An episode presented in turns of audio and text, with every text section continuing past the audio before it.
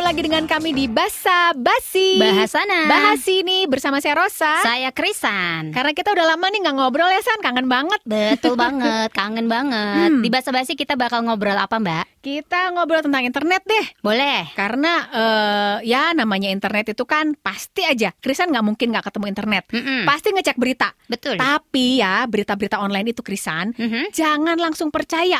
Apa aja yang kita baca, kita dengar, belum tentu semuanya benar. Iya, betul banget. Karena kan yang namanya berita hoax sekarang lebih banyak ya, Mbak ya, beredar di mana-mana. Mm-mm. Yang bikin berita juga males. Cari berita di internet, dirangkum sendiri, dikasih kesimpulan sendiri, bikin opini sendiri sesuai selera, akhirnya jadi ngaco. Nah itu dia kenapa kita sekarang ketemu sama Mas Tommy ya. Mas Tommy, halo. Halo, diam Mas. ya. aja. Halo, halo, halo.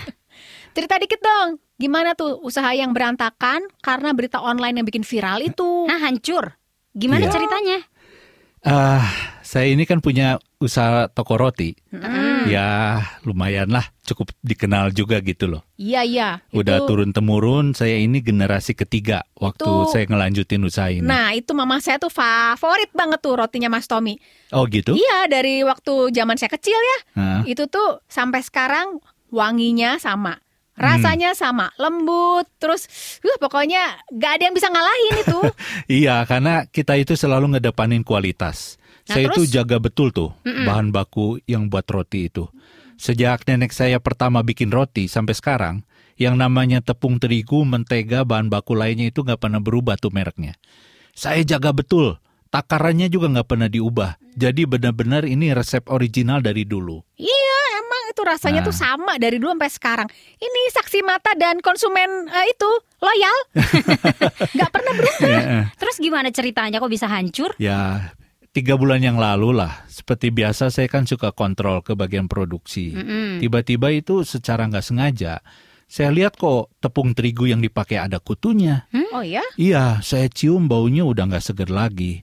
Ini pasti terigu yang udah lama. Hmm. Waktu dilihat tanggal expirednya, ternyata udah expired satu tahun yang lalu. Hmm. Waduh, saya pikir ini supplier mulai nakal atau gimana. Ternyata setelah saya cek, saya tanya-tanya, akhirnya ini memang ada keteledoran orang gudang Oh. lalai mengeluarkan barang yang dikirim supplier. Jadi terigu yang harusnya dipakai dulu malah ditimbun. Oh gitu. Produksi malah pakai terigu yang datangnya lebih baru gitu loh. Oh. Ya, saya sempat tanya kenapa sih pakai terigu yang udah expired?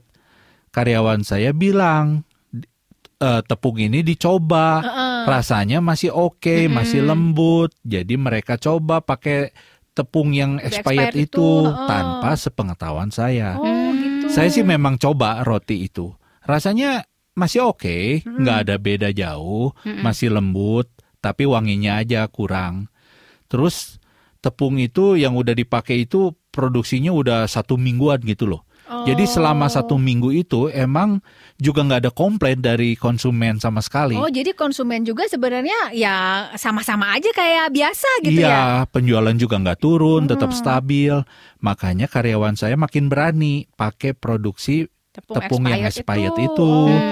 Maksudnya supaya cepat habis dan nggak nggak keburu ketahuan gitu loh sama saya. Nah terus kalau misalnya udah Mas Tommy udah tahu nih, terus gimana dong? Nah itulah. Terus ada pergulatan batin luar biasa di dalam diri saya itu. Hmm. Selama ini kan saya selalu jaga kepercayaan konsumen ya. Ya. Hmm. Hati kecil saya itu kayaknya nggak bisa terima gitu.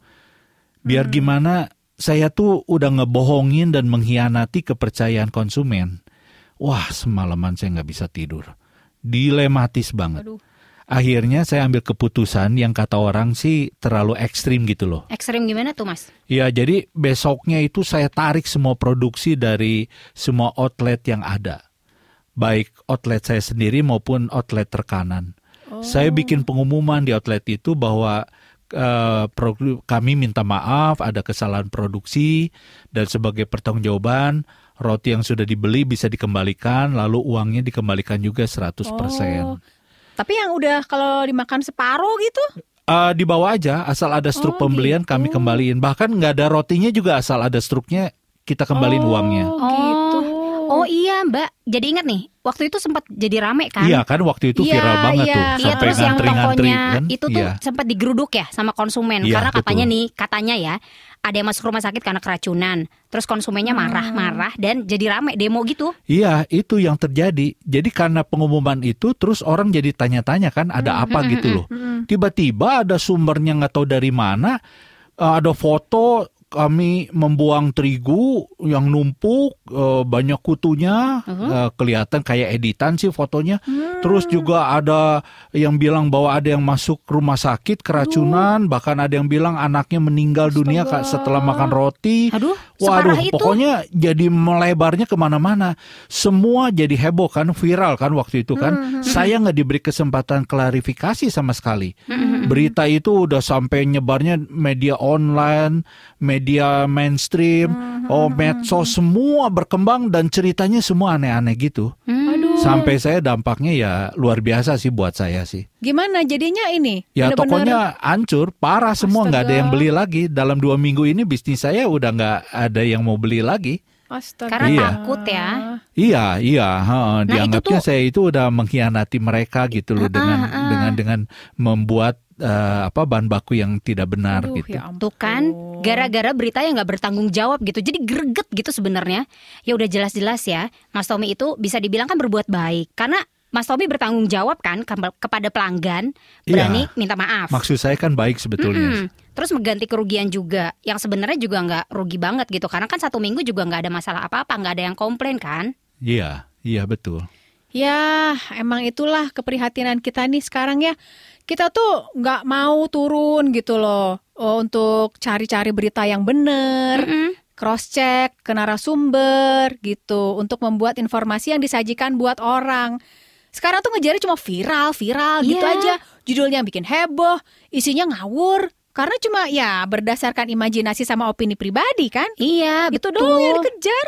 Ih, terus aku jadi keingetan loh Mbak, itu yang guru di Prancis dibunuh gara-gara berita hoax. Oh iya. iya oh kan? iya betul Itu tuh. tuh. itu kan Itu ngeri juga banget itu rame gara-gara kan berita berita itu, hoax iya. iya akhirnya satu nyawa melayang Iya, itu fatal Gitu. banget itu. parah kan karena semua dunia bereaksi itu kan padahal sebetulnya beritanya ternyata Bohong. hoax gitu Iya. kan aduh nih ya karena nggak datang dan melihat kita tuh nggak disuguhkan informasi yang benar dan subjektif betul jadi Iya kan? untuk menemukan realita yang sejati kita tuh emang harus datang Iya. terus bertemu dengan subjek informasinya sendiri dan kita harus tanya langsung nih sama subjek yang memang jadi sumber berita kita jangan cuma berdasarkan opini atau lebih parahnya copy paste Nah, dari berita orang itu lain dia. ditambahin bumbu-bumbu ya kan nah dan lebih baik lagi kita tuh lebih banyak menyebarkan informasi yang positif Mm-mm. yang menginspirasi orang buat Betul. berbuat baik gitu ya. Jangan nyebarin kebencian, kesalahan orang lain yang akhirnya malah merugikan banyak orang.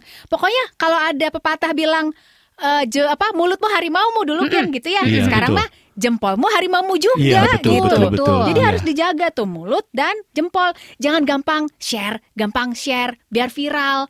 Setuju. Ternyata malah hoax. Betul betul. Jangan-jangan jangan jadi kayak gitu. Dan hari ini kita dapat pelajaran berharga ya kan. Ya. Makasih ya Mas Tommy ya udah mau berbagi Aduh. cerita Iya, sama, sama-sama nih. kita. Saya juga udah Prihatin ya, diberi Mas Tommy, kesempatan buat klarifikasi. Thank you banget. Iya. Iya. Semoga sih toko rotinya bisa berkembang kembali. Amin, Betul, Mbak. amin. Pokoknya toko rotinya Mas Tommy, produknya Mas Tommy, saya mah tetap konsumen setia. Pokoknya Terima tetap kasih mau loh, makan terima rotinya Mas kasih. Tommy. Tetap Iya. semangat ya Mas. Iya. Berusaha lagi supaya bisa jaya lagi Ya, gitu. doakanlah kita sama-sama ya. Kita semua sama-sama menyebarkan cerita positif ya. Datang dan lihatlah. Karena komunikasi itu harus selalu mengacu pada pengalaman dan pengetahuan, bukan berdasarkan desas-desus begitu. Setuju. Pokoknya kalau ketemu berita yang ternyata hoax, jangan disebarin tapi berhenti di kita. Ya. Begitu ya. Sampai di sini dulu basa-basi kita kali ini. Kita ketemu lagi di lain kesempatan. Dadah.